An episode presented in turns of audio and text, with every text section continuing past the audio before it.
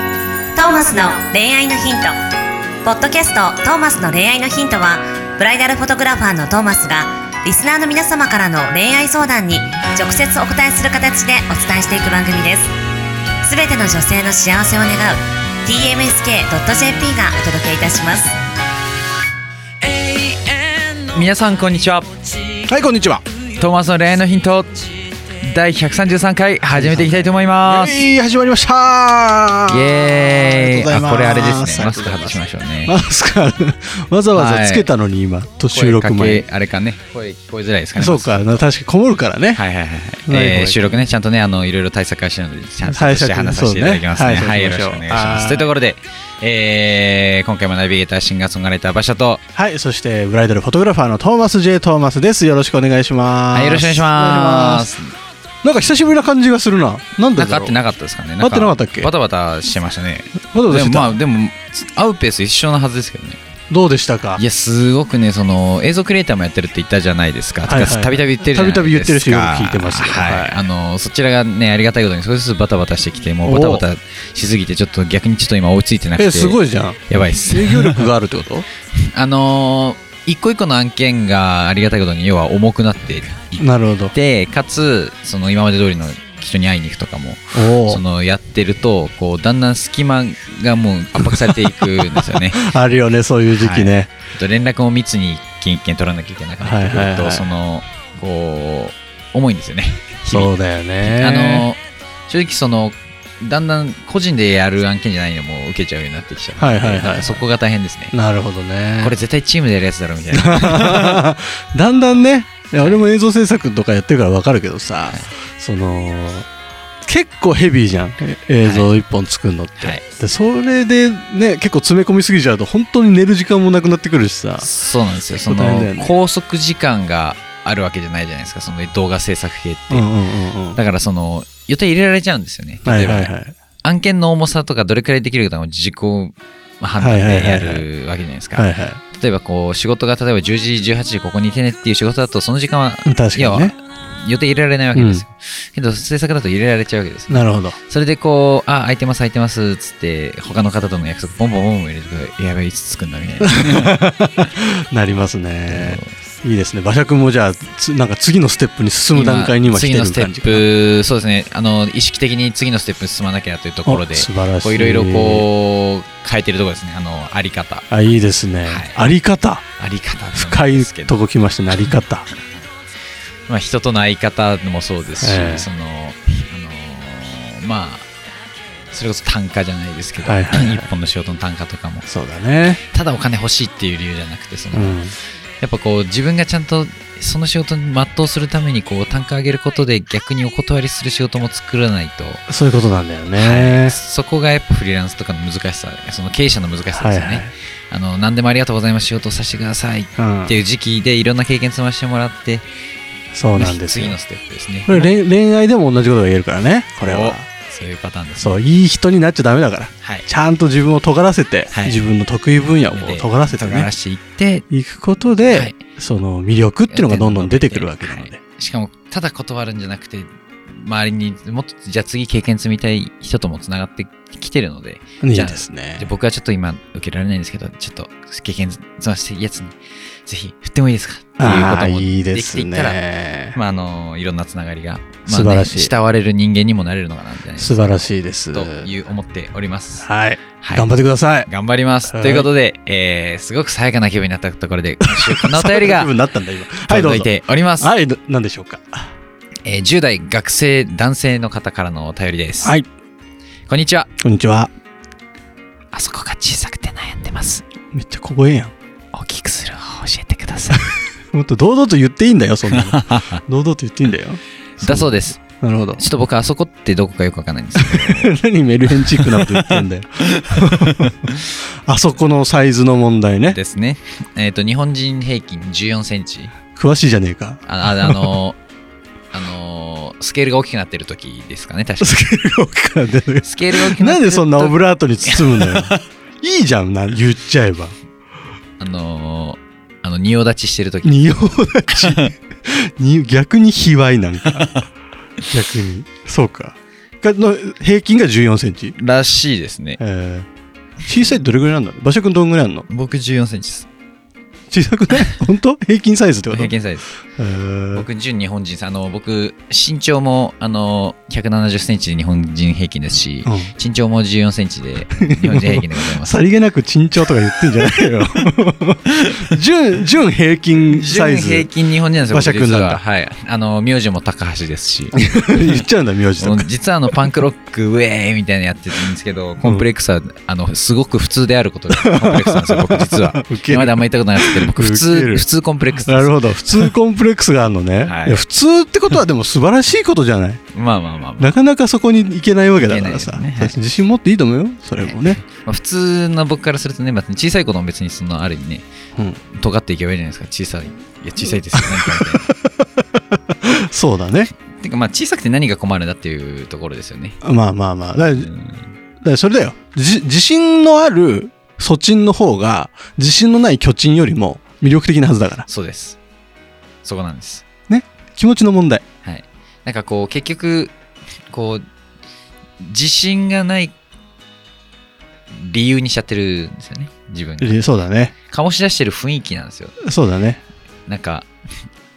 小さいなーって思われてたとしてうん相手にうんうん例えば、でかつ自信なさそうだったらこう結局なんかこう負のループというか、負のループねはい、結局小さいなーって思わせないほど別の魅力があればいいわけですよまあでもそういうことだよね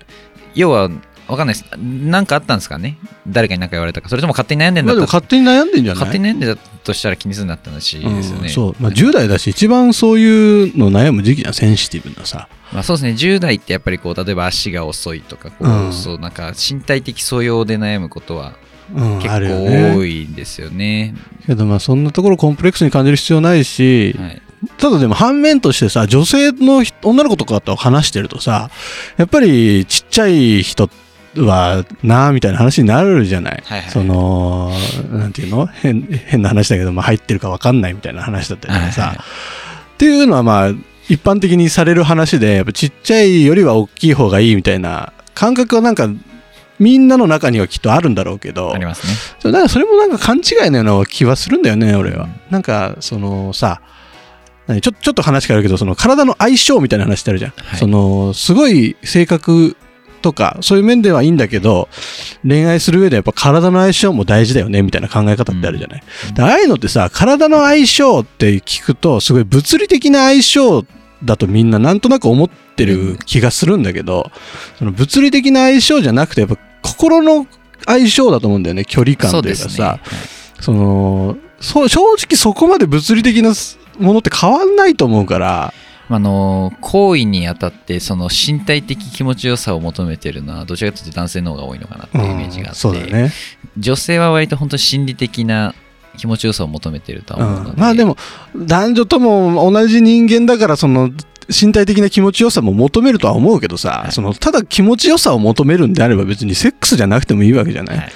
自分でやるでも十分気持ちよくなれるわけでさ、じゃあそそれはそれでいいじゃんでセックスに何を求めるかって言ったらさそのなんかこう魂の触れ合いを疑似体験するみたいなとこがあるじゃんはいそういうとこだと思うんだよね、うんでその大きさとか、まあ、その彼女たちが言う大きさ小さかったとかそういうのってそれ以前の問題で心の通じ合いが多分できていない状態だったりとかそれこそ本当自信のないまんま小さいチンチンでエッチをしたことによってその自信のなさが露呈しちゃってたりとかっていうことだと思うわけよ。でその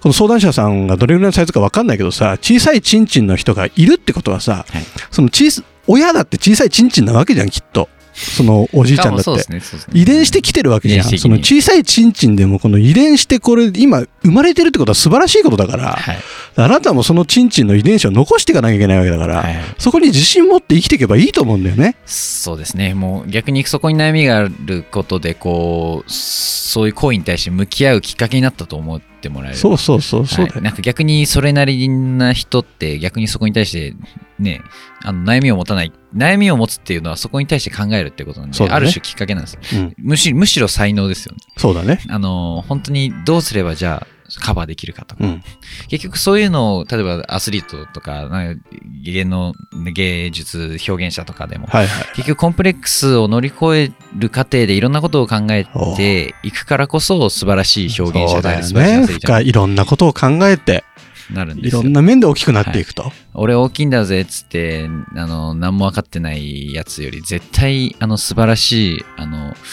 魂に育つと 思うんですよ魂にねそうですよね、そうだよあのネット広告とかで出てくるさはい、あの大きくなりますよみたいな薬とかって効果あんのかね怖いですよね、 どういう効果なんだろうねあれは、 まあ、使ってもいいと思うんですけど、うんだから使ってみてもいいんですけどあの先にすることあるなっていうイメージですねまあ確かに、はいそうねでもきまあ聞いてんならそういうのも試してみたりとかね、でももったいないです多分今これですもしそれ使ってこの相談者さんが大きくなっちゃったら、うんそれで満足しちゃうわけです、なるほどはい、そこじゃな いです行為はそこじゃないですいいですねはい、どれだけ相手の心に触れられるかなので、えでもそうだよだかねらあの本当に女性は心満たされる方が変なし感じやすくなるし、うん、幸せとか気持ちよさも上がる満足度も上がるので、ははい、あおなんか分かったような感じじゃんそうですね女性の気持ちが分かる男なのかエバシャ君は、そうでもないかもし れないあのいろいろいろいろ読んでねいろいろ読んでる勉強してるんだねいろいろ読んだり勉強したりいろいろねいろいろねはいはいい、ろいはい、ろ話聞いたり話聞いたりはしないかやっぱやっぱ勉強ですよねそうだねまあ勉強していく、まあ、女性と絡んでいく恋愛対象のとなる人たちの情報はどんどん集めていった方がいいと思うしでまあそんなちんちんのサイズでうじうじしてる暇があったら、まあ、一人でも多くそのね女性と付き合うとかそういった方向にこう意識を向けていった方が多分ね今後のためにもいいだろうし自信もどんどんついてくるだろうしまあまあであとまあいろんなグッズとかね薬とかあるので、そういうのも試してみてもいいだろうし、まあ、10代のうちはいっぱい悩んだらいいよということで、ですはいかね。いっぱい悩みましょういっぱい悩みましょうよ。悩んで考えてうん。想像して、想像して。はい、で、で別にそう、好きになっちゃえばさ、相手のなんかが、あの、小さいだの、大きいだのってのは別にそんなに脱がしてみないとわかんない話だしさ、はい、好きになって後でそれに気づいたうなら別にそれは受け入れると思うし、なんでもいいんだよ。なんでもいいんですうん大丈夫です大丈夫。気にすんな そう。ちなみに、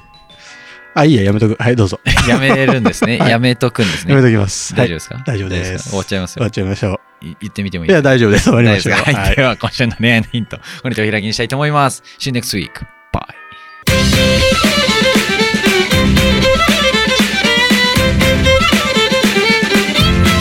「今日のポッドキャストはいかがでしたか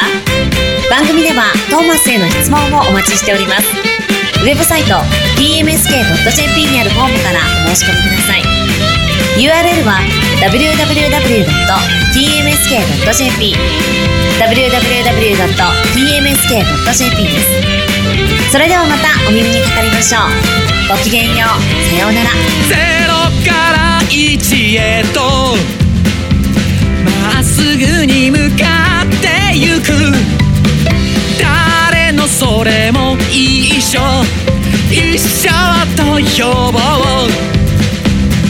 この番組は提供 TMSK.jp プロデュース東間俊介楽曲提供馬車ナレーション土井真由美によりお送りいたしました一生を行こう